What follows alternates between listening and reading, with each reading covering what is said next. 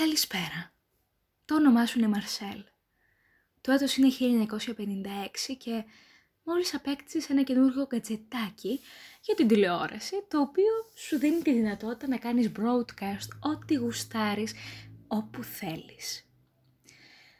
Εσύ, αντί να κάνεις καινούριο σύριελ, γιατί όλοι σου ηθοποιοί είχαν πεθάνει στον πόλεμο πριν μερικά χρόνια, αποφασίζεις να κλέψεις την ιδέα κάποιων Ιταλών, δεν μας νοιάζει ποιοι ήταν, και να κάνεις με την πρόφαση του Coming Together ένα μουσικό διαγωνισμό που τον ονόμασες Eurovision. Μόνο που το Euro doesn't stand for Europe, αλλά για European Broadcasting Union, δηλαδή τον οργανισμό που σου δίνει αυτά τα ωραία γκατζετάκια της τηλεόρασης.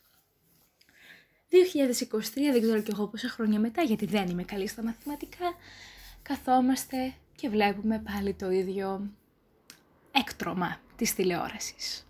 Κάτι που ξεκίνησε μονάχα για λόγους πολιτικούς, που συνεχίστηκε για λόγους πολιτικούς και που πάντα μια ζωή, ακόμη και με το Λουξεμβούργο το 2024 να γυρίζει μετά από 30 χρόνια, θα υπάρχει για λόγους πολιτικούς. Αυτή είναι η Eurovision.